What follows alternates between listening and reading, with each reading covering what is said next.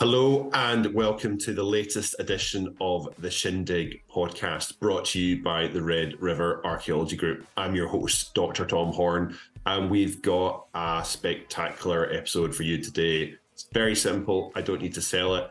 It's with Dr. Cat Jarman. Where parliamentarian troops storm the cathedral, uh, some of them on horseback, riding down the nave and starting this huge big scheme of destruction, stealing, breaking, you know, smashing everything. Famous archaeologist, famous science communicator, talking about her latest best selling book, The Bone Chests. And up there are six chests, six wooden chests. They're quite small, really, remarkably small. So listen now, it's genuinely fabulous.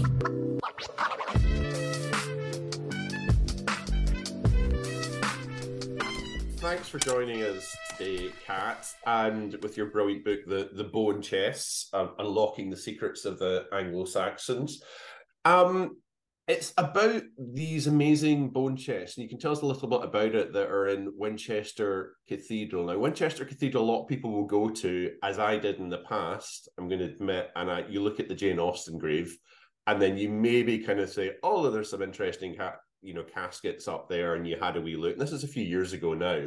And i think you described it yourself a lot of tourists just not really looking at them. And this is going to change now with this amazing book but can you tell us a little bit about the bone chest winchester cathedral and and, and why you you wrote this book at this time yeah, uh, no, absolutely, because you're right. And so many people go past them. The number of people, especially since writing this book, have told me, oh, I've been to Winchester. I've never even seen them or didn't realize. Because these places, especially these massive cathedrals, are so filled with well treasures really are you know wonderful things and you just go you sort of get um a bit saturated by it all and you you miss it. But also these have that history behind them people just don't know. But they are so if you do go to winchester cathedral and you go in you go down the nave you go down to the choir and the presbytery which is just beyond there you have to look up. So you have to see this uh, huge stone screens on the side and up there are six chests six wooden chests they're quite small really remarkably small They've got inscriptions on them but again you might not be able to read them but they've got names and they've got names of 11 people on them in total and those are some of the most illustrious kings and bishops and a queen from really spanning the seventh and up until the 12th century. They're actually some of the people who who really orchestrated and witnessed the whole creation of, of England as a country. And they're all stuffed into these little chests. And that's that's part of what's so remarkable but also the the chest history themselves which are i describe it a little bit as a sort of Dan Brown novel of some sort, but a much better and a much sort of real one because so much has happened to them over the years, including this devastating civil war attack where parliamentarian troops stormed the cathedral, uh, some of them on horseback, riding down the nave and starting this huge big scheme of destruction, stealing, breaking, you know, smashing everything, including clambering up and smashing some of these chests to the ground and taking the bones inside them out and using them to smash the stained glass windows. So really, I mean, once you once I started learning about this, I mean, I I also first time I I, I sort of heard about them, thought, mm, yeah, they, they they seem nice, but then you hear the whole story and you go, oh my goodness, you know, why why? Um, and they are completely unique. We don't have anything else like them um, in in this country at all, where so many royals are, are sort of kept together. Certainly not from this early medieval period. The fact that they've been kept, that the fact that some of them survive, from the seventh century onwards, that in itself is really important. Um, so yeah, once I'd heard about them, I was sort of thought, oh, you know, it's one of those I just couldn't get away from and I had to keep going back to. So so the book is really very much trying to tell that story of the chess, but also, you know, why they're there, what's happened to them, but also of those people, you know, their stories and and why uh, that why Winchester is such a crucial part in understanding why England became England. And then, of course, for me, with my Viking uh, side, my Viking hat on, um, is the fact that the Scandinavians, the Vikings, are crucial to that. And some of them are even in there. So, yeah, there we go. And, and, and that's it because you've got the chess, and we'll talk more about the contents and who may have been in them, and the amazing scientific research and, and your brilliant science communication about you know how how we describe to the sort of general reader how all the amazing science with the DNA research and the isotopic research happened. But what really interested me about this book, and I, I really loved it, was because I was thinking it's going to be a book and it's going to be telling me in your amazing SciComs uh, way about the science behind we're discovering maybe who's in the cast caskets and you know the date range whether they actually are early medieval but the interesting thing i found as well in addition to that this was a sort of a way in because you're really telling as you said the history of england but also a part of the history of england that we don't necessarily think about is that the history of this amazing kingdom of of wessex so could you tell us a little bit about what wessex was and why it's so important to the history of of of England and then and then and then Britain and then really I suppose the the the Western Europe. Yeah, I mean, this is also something that that kind of surprised me. You know, not not so much when I was writing this because obviously I've been working on this this topic for quite a lot longer. But when I first started learning about, you know, going back sort of 10, 15 years, this fact, this idea that Wessex was so crucial. Wessex was one of the many early kingdoms that emerged after, well, really after the fall of Rome, and when when we've got this period where uh, everything changes really, and then quite soon kingdoms start to emerge and people when i tell them about them they go oh yes the heptarchy these seven kingdoms but actually originally we start with with a lot more of them many many many smaller kingdoms and eventually we they start to some of them the, the some of them start to, to uh, become much more significant much larger mm. taking over the smaller ones and one of the ones that really emerges there is uh, is wessex so the, the kingdom of the west saxons in the southwest and over the years, um, it it grows quite a lot in size. There's a lot of rivalry. There's a lot of uh, conflict between the different kingdoms. But uh, certainly from the probably from the sixth uh, and certainly into the seventh century, Wessex has become one of these key territories. And as it grows and takes on the other, you know, goes goes and coalesces with others, um, that's where it sort of starts to become England later on. So really, the what becomes England starts out very much in uh, in Wessex and with the the Wessex kings.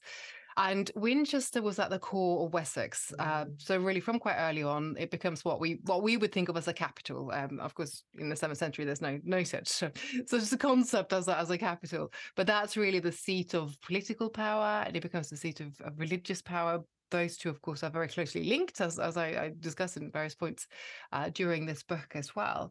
So when Winchester becomes the key, and I think for most people, it becomes best known in the ninth century when uh, Alfred the Great takes on, and he he really starts to work on Winchester as a town, and uh, and so the form. In fact, if you go to Winchester today, a lot of what you see, the sort of street patterns and even things like street names, go back to Alfred's uh, Winchester, ninth century Winchester, and it's also the churches and the cathedrals.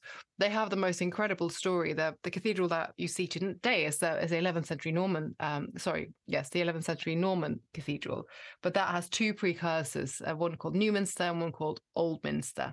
And Oldminster goes way back to the beginning in the 7th century. So that's the sort of it in a nutshell, really, I think, with Wessex. And because it's got these really crucial kings, um, some of them got that I talk about in the book have got connections and alliances overseas, especially to Francia. Um, and, you know, that's that gives it also a, very much a continental um, link and continental connection.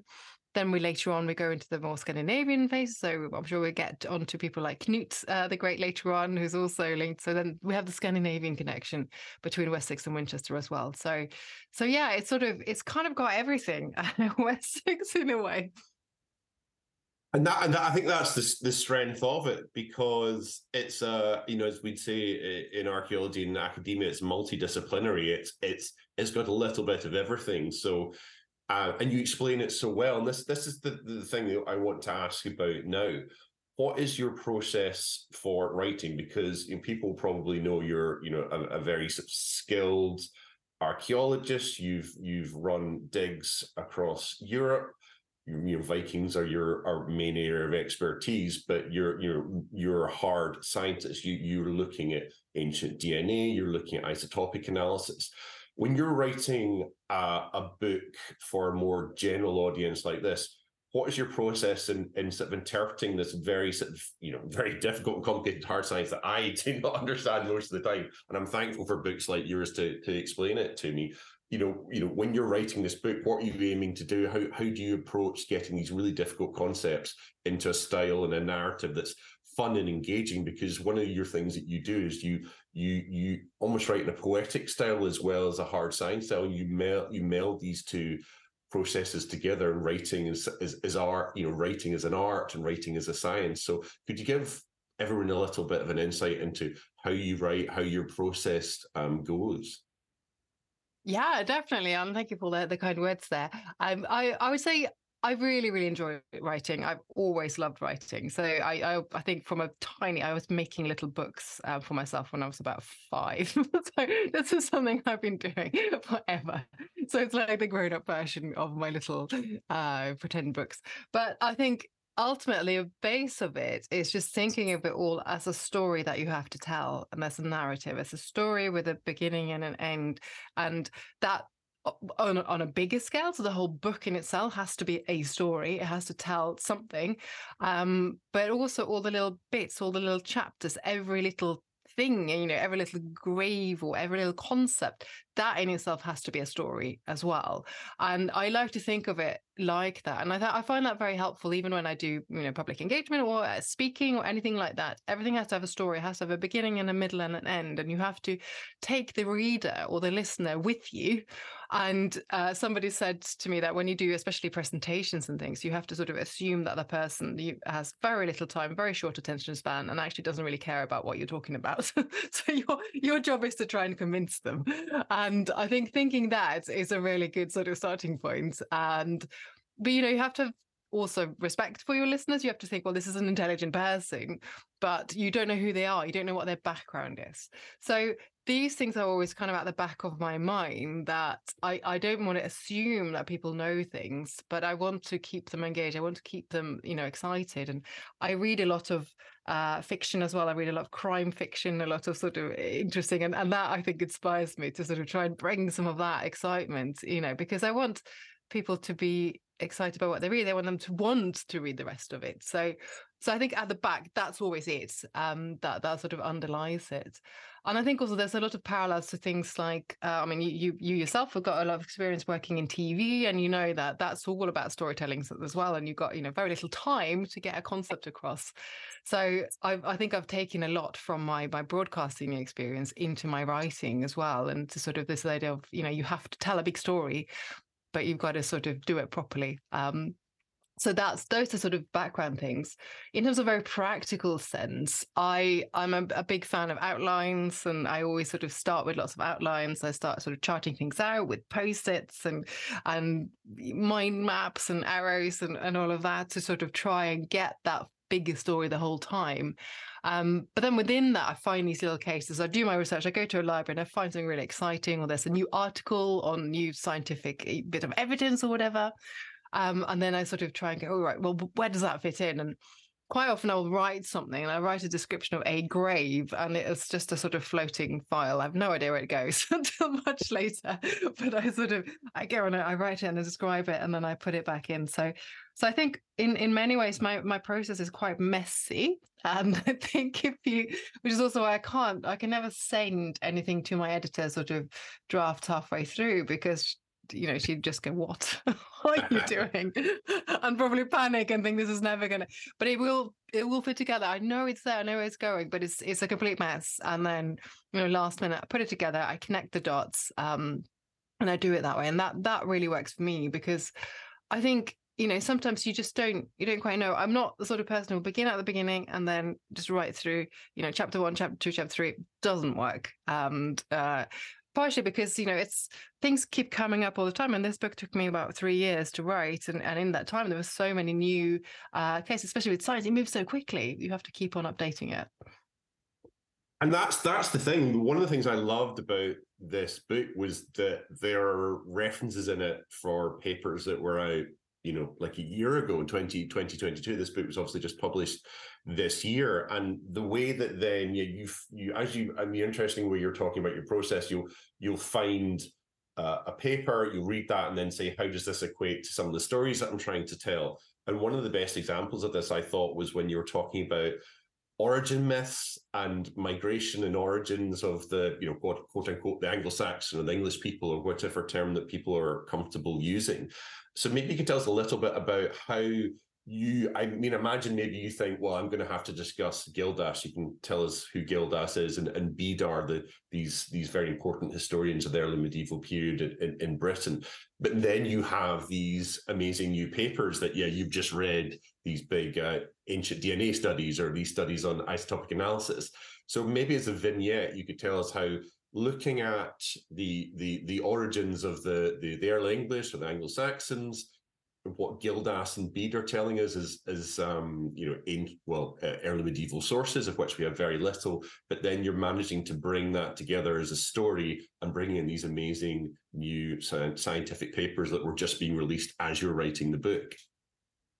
Yeah, so some of that can be really, really challenging. And I, I, did find actually for me, I'm, as you said at the start, I'm, I'm very much an archaeologist and trained in the science, and I'm not a historian at all. I've not had any training as a historian. I mean, I um, imagine your listeners will, will be quite familiar with the difference between that. But you know, as in I don't, I haven't had training in really looking at the written sources. I don't know. I can't read Old English. I can't read Latin. I can't do any of that. And so, and I don't have a, you know, really good grasp of those sources in a way. So, so for this book, that was eh, probably the steepest learning curve was really going into the, the written sources. And, and there's a lot more of it here than I was hoping for. I was hoping I could get away with doing more of the science and archaeology and realized, well, in some of these periods, there's, there's just nothing there, and so I had to dig much deeper into the written sources. So, so things like you know Gildas and uh, and Bede that was very much outside my comfort zone, really. But in some ways, that's also quite good because it meant I could come at it um, with a sort of slightly fresh eyes and go, yes, I sort of vaguely know about these sort of early writers dating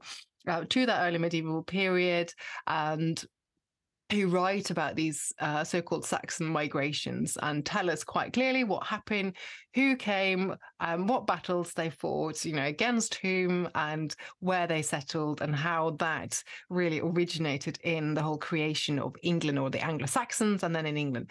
So, so to be able to sort of go in um, slightly sort of new i'm not entirely obviously i've known about them for quite a long time but uh, you know go in and sort of look at that again was quite interesting. And because one of the things i was really trying to do with this book was was very much challenge those stories that we've been told, those narratives that are still being taught, you know, in schools, and say, are they actually real? So I could go in and go, okay, well, so Gildas and how does Bede build on Gildas, and how do other people Anglo-Saxon Chronicle build on Bede, and then you know who else has used the Anglo-Saxon Chronicle later? What's being taught in schools?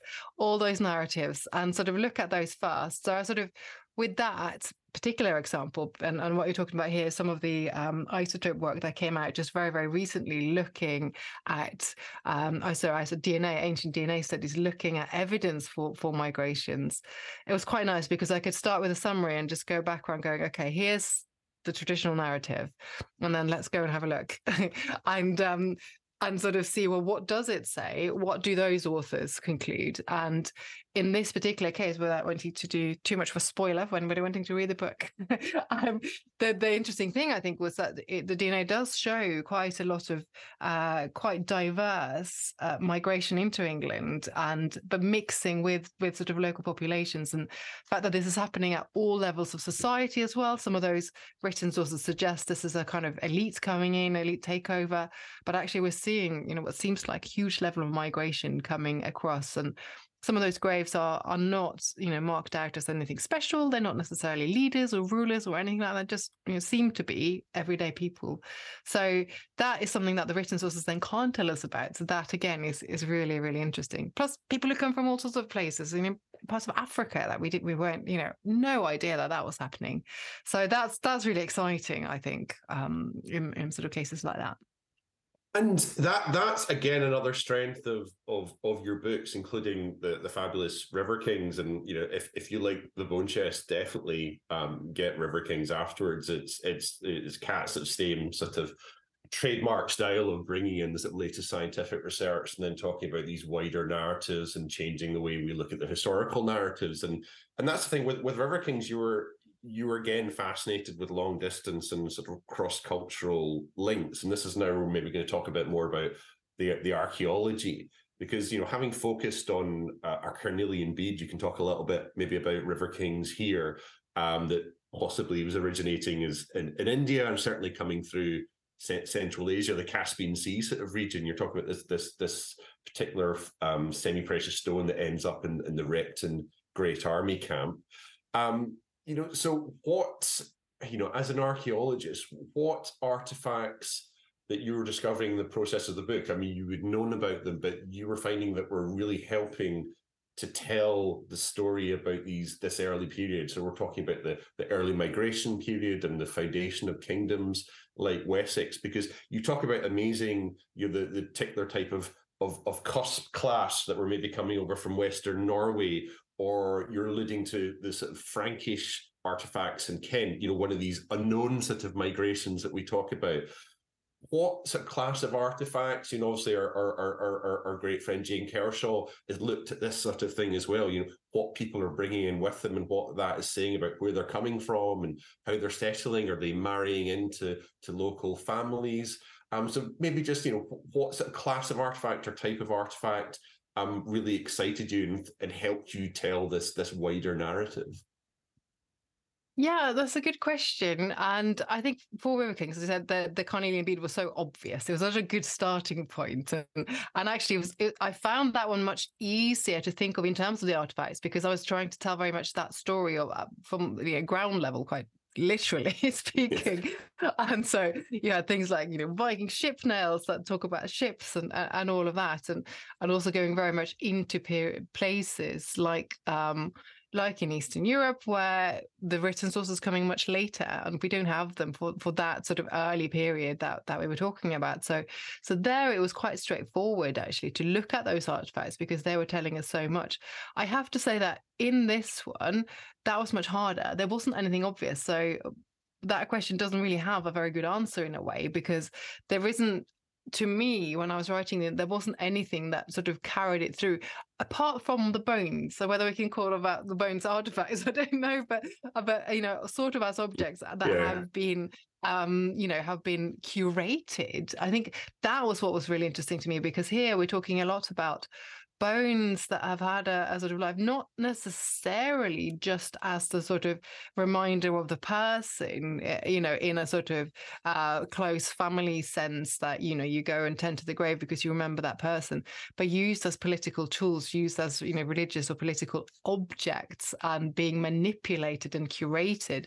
So it's very much those bones, I think, that that did it the most. But but little objects like you know these these um, clasps that you talk about, uh, which I sort of knew about, but not really until I started researching them. And they they date to sort of fifth century, I, I believe, sort of late fifth century. And uh, we're talking East Anglia, so we're talking that eastern sort of around Norfolk and all parts of the country like that and the fact that you have these connections across the sea and so this is sort of almost really a bit before the period i'm talking about but I was so interested in those connections, also going further up to places like Bamburgh and um, that sort of northeastern coast, but again, a bit later on. Any connections that we've got with Norway, especially something again uh, from my, my work in Norway, um, also knowing about those sort of earlier connections before the Viking Age, but they're sort of, they're not really considered. Um, very often, I think they're sort of neglected a little bit, these connections with Scandinavia earlier on. And but I think we need to bring that back in because they're going, well, this isn't something new. This isn't this sort of North Sea connection isn't a new thing. And I did try to get that across a little bit in in River Kings as well, but of course that was very much Viking Age focused. But if we go a little bit further back, we have to go well. We're actually people are coming in and out for a really long time, so so I guess those definitely um, made a difference. But apart from that, he was very much the way that these bones were used as objects and you know, saints' remains as well, saints' shrines, how they were really manipulated um, by these sort of rulers, uh, especially, and how they were giving all that that significance. That that to me was something I kept getting back to. And and that's what we would sort of again call in academia this sort of object biography. Maybe it's a good time now just to have a, a brief note about you know you know the the object biography of the of the cast because obviously you talk about that great scene and you describe it so memorably about the the uh, the, the, the parliamentarian soldiers coming in during the, the the the the civil war. Can you maybe just tell us about you know how these chests get to be in the form that they are now and because it's not the first chest they've even been in and obviously they've been jumbled about they've been used literally as you were saying as missiles to to smash through uh, uh, the stained glass windows. I mean just an, an, incredible scene and you describe it so beautifully. Maybe now just a point in the, the podcast just to give the reader an idea of you know they've been in different casts they've been moved around how many bones maybe there are just a little bit of background on that yeah, so this is, you know, actually, also one of my, my favorites really was researching the actual story of the chests themselves, not just just the bones inside.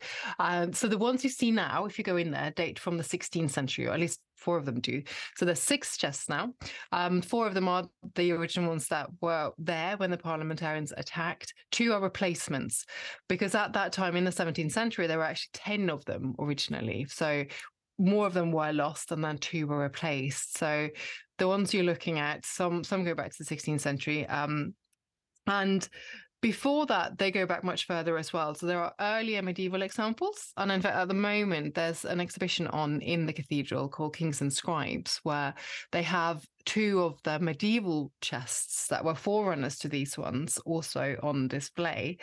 But then they go back even further. So the first time we know that somebody put bones in chests is in the 12th century. So that's uh, somebody called Henry of Blois, who was the Bishop of uh, Winchester. He was the uh, he was also the son, I believe, no, so grandson of William the Conqueror, and uh, he was also related to the to the king, King Stephen. So he was actually quite an important person, and he was doing this not just because you know this was a religious belief, but also because this was part of his own family ancestry. Uh, but he moved them into to the then Winchester Cathedral, which was uh, the cathedral was consecrated in 1092, so it was quite recent, really. And uh, so before that, we have to also understand a little bit about these churches. I, I mentioned briefly that we have uh, forerunners to the, the cathedral. So there are actually two forerunners, so Old Minster and New Minster. So these were Minster churches, which means that they were churches that were the center of a monastic community. The first one starts in the 7th century, around 650, and that's the one that later becomes known as Old Minster that was um, a thriving community, nice big church, very popular. Um, and then Edward the Elder, who was the son of Alfred the Great, decided to uh, build a new church, a new establish a new Minster community in, uh, I think, right at the beginning of the 10th century. And um, so he built what then becomes known as New Minster, but they keep Oldminster there as well, right next door. So you have two churches and they start competing essentially which one is the biggest and which one is the best. And so you can apparently you could touch them both. You could walk between and then touch the walls of both. So they're they're it's bizarre side by side. And um, the part of the reason why he does this is because he wants to essentially show his new sort of political regime and his new uh, new territory, which was very much turning into England as opposed to just Wessex. And as a part of that, he also takes bones. So he takes his father's bones, he takes Alfred the Great's bones and moves them into Newminster. So we have this weird situation for quite a long time up until the Normans arrive, where you've got some burials in Newminster and some in Old Minster of all these kings that eventually end up in the chests. Then finally, uh, the Normans decide, you know, this this really they're so they're building their new cathedral and they're tearing down Newminster. Old Minster stays for a long time with lots of barrels in it, and then eventually Henry of Blois decides, no, no, this won't do. We can't have all these these bones in random locations. I've got to pick them up. I've got to do something. So he takes them, puts them into lead sarcophagi, and um, but apparently uh, there's a later record to say that it was a little bit confusing what was what. There was lots of tombs around. He didn't quite know who was who. Uh, some were kings, some were bishops. Because he didn't know, he put them all in together, uh, a bit jumbled up. So, so they start being jumbled up already, you know, from from the word go. Um, but there are names attached to them. So some of them had names painted on, and there are various lists. So over time, these have then been moved. Obviously, they're presumably the lead sarcophagi started to deteriorate and new wooden church, um, chests were made. And that brings us forward up until the ones that we've got there today. And I think again, this. I mean, that was that was that was brilliant. I, you know, again, this you know, buy this book because Cat explains things beautifully throughout, as she's just done there. And you know, you, you said you're interested in, I think, you know, detective and crime novels as well, and very much some of them very much read like a detective novel. You're kind of it's it's it's gripping, and you you have a fascination with these early medieval graves, and it's you're like trying to find early medieval battlefields. It's like you know you the the you know they must be there, but there's so many legends and myths that have grown up um, amongst them. And of the graves and of the burials and of the, the characters that you describe in the book, you know, Athelstan, Alfred, St. Ains- Ainsworth, I can't describe any old Anglo-Saxon names, but they're various sort of saints that have names that I can't pronounce. Ceolwulf, Rollo, and Normandy of, of these graves and the detective stories and sort of beginning, you know, trying to piece together who might be in a particular grave or who might be in a particular chest, what, which story or which person, individual or burials of interest you most or you found when you're writing this book? Oh, there's so many of them. So it's really difficult to pick pick a single one. And I do like, I mean, I, I do really get quite sort of absorbed in thinking about all these these battles and all the, remains from the battle sites and the fact that we just don't have them. So that's a really interesting one.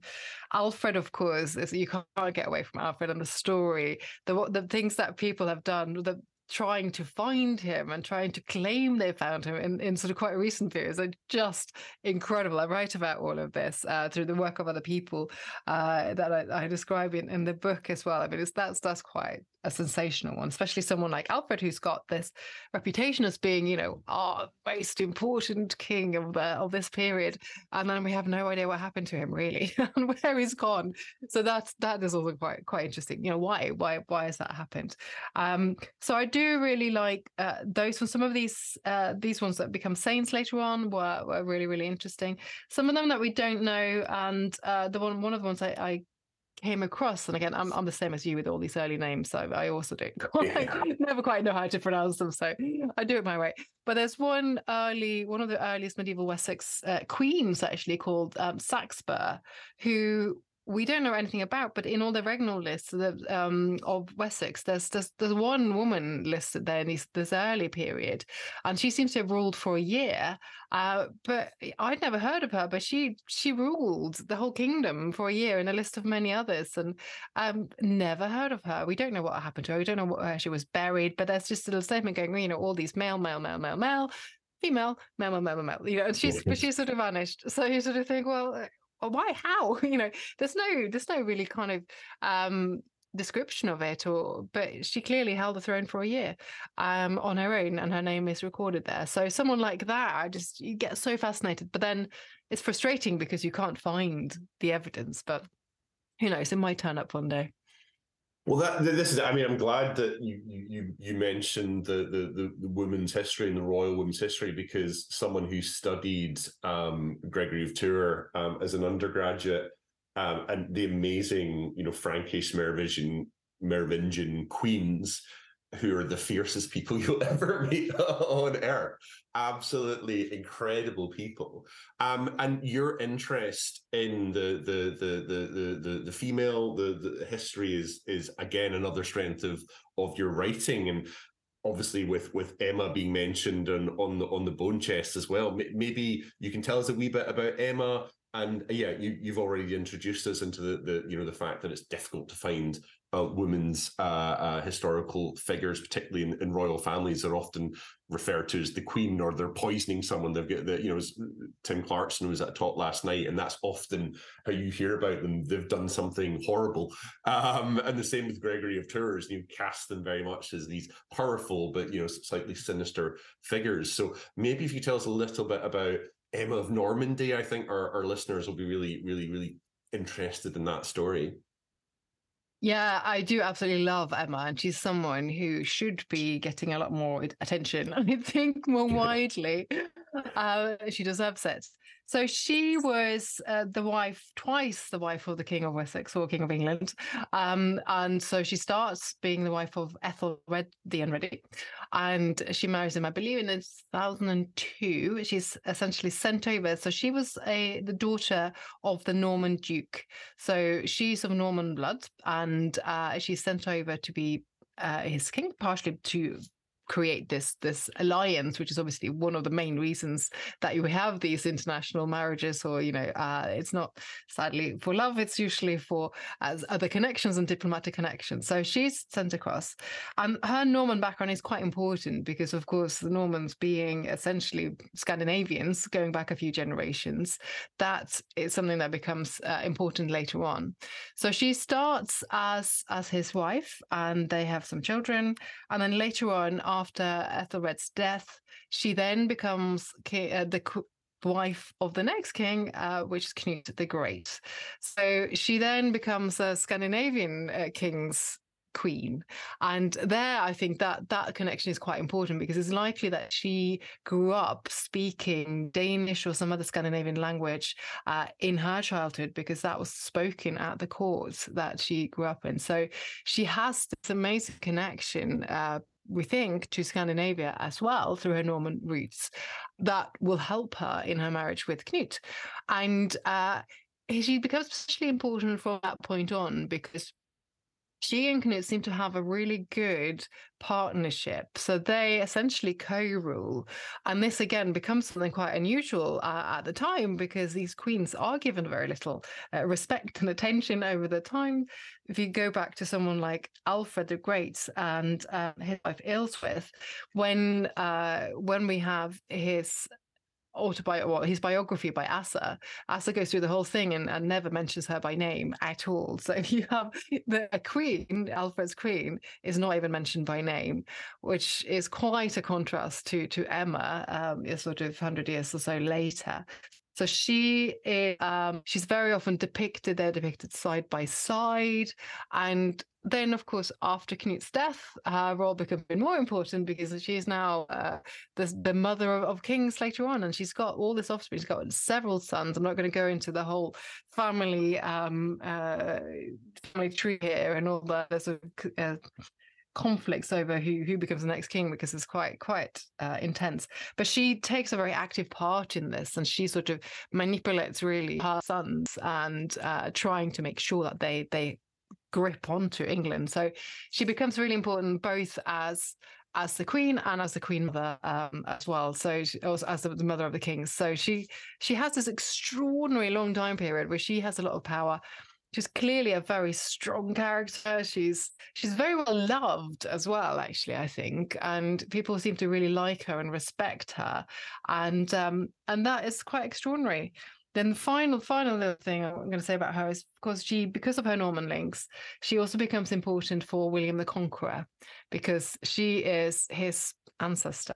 And uh, I, I personally think that this is one of the main reasons why her remains get to stay in Winchester in these chests and with several inscriptions into the medieval period, because actually the Normans coming in realize that here's a connection here's a sort of you know an ancestor queen who's directly related to this new dynasty they're not just you know complete um raiders and invaders they they have a claim essentially through that family history so so that's you know emma really encapsulates all of that and all these three different regimes the sort of anglo-saxon or english regime scandinavian and the norman um, which is pretty unique i think and yeah, no, that that's. I mean, again, it's speaking to what you were saying earlier about you, you you find this person and then you can tell this wider story through them, and particularly valuable if it's someone like Emma that maybe most people maybe heard of. But the fact is, you know, she's commissioning histories, isn't she, as well? And she knows her place in history and she knows she's going to be remembered. So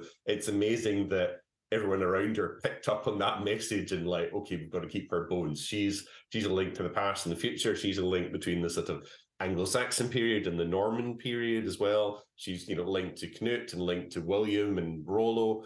And I, I think I think that's you know I say that that's part of the fascination with with with your book that you can use these biographies and you can bring in the Norman period as well, and you know, moving into this Norman period um, as your book does. I mean, I loved one of the vignettes in the in the story that you you mentioned the new research that's discovered the Bayeux tapestry, which we all know is an embroidery. Um, but it fits or something or something about it fits exactly into the nave behind the choir screen at Bayeux uh, uh, uh, Cathedral now. So you, you know, can you tell us a little bit about you know maybe your your most interesting vignette? You know, little facts like that that can just enliven when you suddenly think, oh, the Bayeux Tapestry, I know about that. You know, where where did it come from? You're using it to tell us a story about Normandy and the, the links into England. So it's not just Wessex, it's it's Normandy, it's Canute, it's Canute's North Sea Empire. You know, what sort of vignettes or little stories like that when you're looking at this wider history in Normandy or say Canute and Emma's sort of North Sea Empire kind of made you sort of excited about writing this this sort of book that's really accessible and interesting?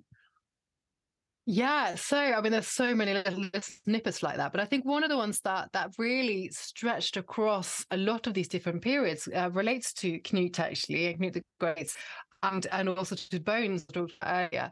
And um, I have to say, I've become a big Canute fan in writing this book. actually, I think he's also absolutely undervalued as a king. And it's interesting, actually, when I've been going around now lately in the last few weeks doing book talks and, and events and talking to people, he people sort of vaguely know about him, but they don't really know very much. And the, the sort of idea they have about Canute the Great is, is quite quite basic. And sort of they have this idea of this story about him holding back the waves trying to sort of which comes across as a, a story that seems really silly that he was sat on the sea and said you know i'm going to try and stop the waves from coming in. And of course he fails. And people have the the wrong use of that. So they use it for anybody who tries to do something really stupid to stop something inevitable but actually that was a it's completely the story behind it is completely different. He he knew that was his limitation. He was trying to prove that a king couldn't stop anything like that. That was only god who could do that. So yeah. anyway so that's part of that story. But uh, but what one of the things he did was actually using bones and using remains saints remains saints cults taking them moving them around manipulating them. But he was going quite often to places that had a scandinavian link. And i first heard about this or really realized that connection when I, I was involved in some projects in Bury St. Edmunds. And of course, Saint Edmund is uh, someone who was killed by the Great Army. So going back to my, you know, first bit of research uh, in the ninth century. So he was the East Anglian king who was sort of brutally murdered uh, by the Great Army head chopped off, and later the locals found his head, uh, put it back on, and his body was magically complete, and, and that was why he became Saint Edmund. Uh, now, this, of course, is in the ninth century. But then later on, Knut comes along uh, into the 11th century, and he supports cults of Saint Edmund, and uh, especially in Bury St. Edmunds and is part of creating the new abbey there and the new sort of shrine and very, very much supports this uh, the saint whose backstory is that he was killed by the Vikings, you know, and he was very noble in being a Christian. And part of the the thing that Saint Edmund did was refuse to give up his Christianity. And so here you've got this other Viking coming in who's taking over and he's saying, well, you know, I'm actually really going to support this cult. And he must have known that backstory. He must have, I know we don't know the detail of how much he knew about that. But the fact that you got that, and you know, he's very much a Christian king. He is he is very religious, very good with the church, but he uses those remains physically. He takes other things. So going back to Repton in my first book, he actually there's a, there's a story that he takes the bones of Saint Wystan, who was the the key saint in Repton, who was buried in Saint Wystan's church, the one that was attacked by the Great Army again. He also apparently came and took the bones of Saint Wystan, uh, Wystan and moved them to Evesham.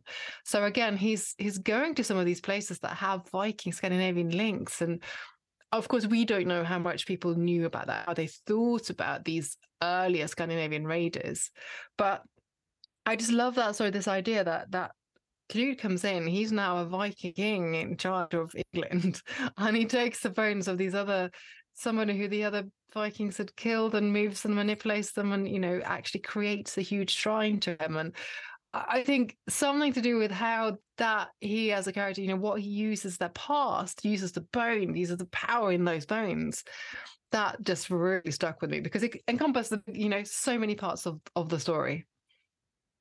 And, and and that's it. I mean, we won't keep you for much longer, but I, I think what your closing of this book was, you know, really quite affecting. And I'll actually even quote from it here. Um, what is so special about those bones? You're talking about the bones in the chest, but you're also talking about things like you're talking about their Knut's manipulation of, of saints' bones as well. And you say what's so special about those bones is that when we do what we can to add flesh back onto them, they remind us of the human stories within that history. So I suppose, uh, Dr. Cat Jarman, my final question to you is what should we take with us from how you and previous generations of researchers have looked at the bone chests and just manipulation of of, of history and archaeology and and saints relics um, from from you know these amazing chests at Winchester Cathedral?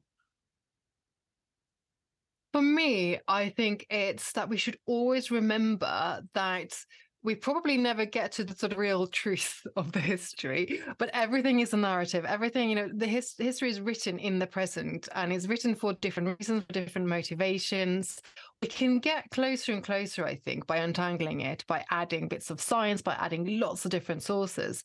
But we have to always remember that whatever story we are thinking about and talking about comes from somewhere.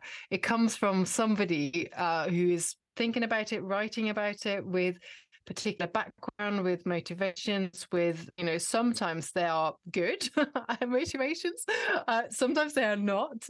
But we have to understand that and we have to unpack it and not just sort of automatically accept something like Bede so saying, well, yes, you know, Bede told the truth. Here, this, this is the story. But we've got to go, okay, you know, who was he? Why was he telling this story? And how does it stack up now? And how, you know, how has it gotten to us?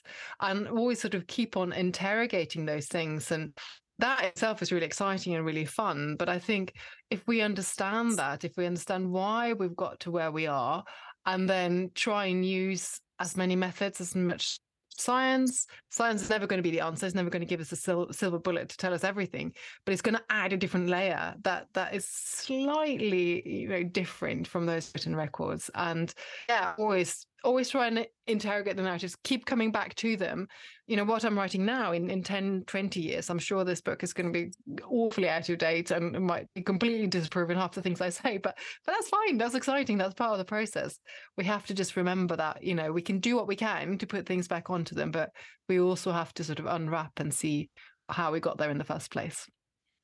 Well i think i think we should end it there because that's just a, a beautiful summary of what is a fantastic book, and it's it's called The Bone Chests: um, Unlocking the Secrets of the Anglo Saxons. It's by Dr. Cat Jarman, and it's published. It's out now as an audiobook that you um, narrate as well, and you can buy it in all good bookshops and online as an ebook. And it's by uh, William uh, Collins. So it just remains for um, me to say, on behalf of the Red River Archaeology Group, thank you so much, Cat, for your time, and uh, best of luck with the the book tour.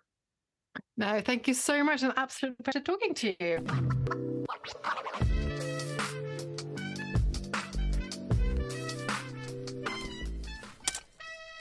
Yeah, um, I think as you've all heard there, Cat is just the, the queen of science communication. Um, I know, Luke, you say you're not an archaeologist, but you have worked actually in the field and you've been doing uh, this podcast for a long time now did you know how, how did that come across to you as somebody Amazing. who doesn't work on a daily basis, say in a, in a trench? When we stopped recording, we kind of were still chatting to Cat on this one, and I said to her, "I'm not an archaeologist. I'm not a historian. You've sold me on this book. It sounds incredible." And she did. I went out and I bought the audiobook. I listened to little bits of it coming in on the train um, to work every day. It's fantastic. She's an amazing storyteller. If that didn't come across in the podcast, which it obviously did. Oh yeah, no, no, it, it, was fantastic. I, I, I mean, I think you can see me and with everyone we've had, you can see just me relaxing. Obviously, you start mm. these, and I've known Cat for years. You're always a bit like we're recording something for for the public, and you're you know a bit nervous, but immediately I ask quite long questions. You may you may have noticed, um, dear listeners, but Cat just absolutely didn't bat an eyelid. Oh, Luke has noticed I asked long questions, but just absolutely per- perfect answers and just such an interesting topic. And and Cat tells it like you're reading a you know a, a, a Nordic noir sort of uh, mm. crime crime novel. It's it's full of uh, intrigue, and she writes this beautiful. She can write these two styles, these two voices. You've got the hard science because she's a you know proper hard science archaeologist, but then also can write almost basically poetry to sort of in, introduce the, yeah. the the chapters and. I think they're, they're, I mean, I say she she's a friend, but I, I genuinely uh, enjoyed reading this book, and it, it, you know it did not feel like work both reading the book and uh, and talking to Cat today and hopefully it didn't feel like work for you guys listening to it, which I know it didn't. It was a very entertaining podcast. If you enjoyed this, go back through our back catalogue. There's plenty more with some fantastic topics, including interviews with our own Dr. Tom Horn here, talking about uh, Vikings. And do you want to give him a little bit of a teaser of your old podcast? Yeah, so I, I, I got a book out on Viking trade. So basically, you know, I'm quite superficial. So it was shiny things like silver coins. So if you're interested in shiny silver coins and the Vikings and trades and kingdoms rising and falling based on you know how much money they can get into their to their sort of trading ports, then yeah, l- listen to that one. And there's plenty more of that coming right at you every two weeks here on the Shindig podcast. So make sure to like, make sure to follow, make sure to follow us on Twitter, on Facebook, on Instagram, on YouTube. We have videos coming out all the time. So anywhere you can find the Red River Archaeology Group, we'll have some amazing media coming your way. Thank you very much for listening and watching. Thank you, guys.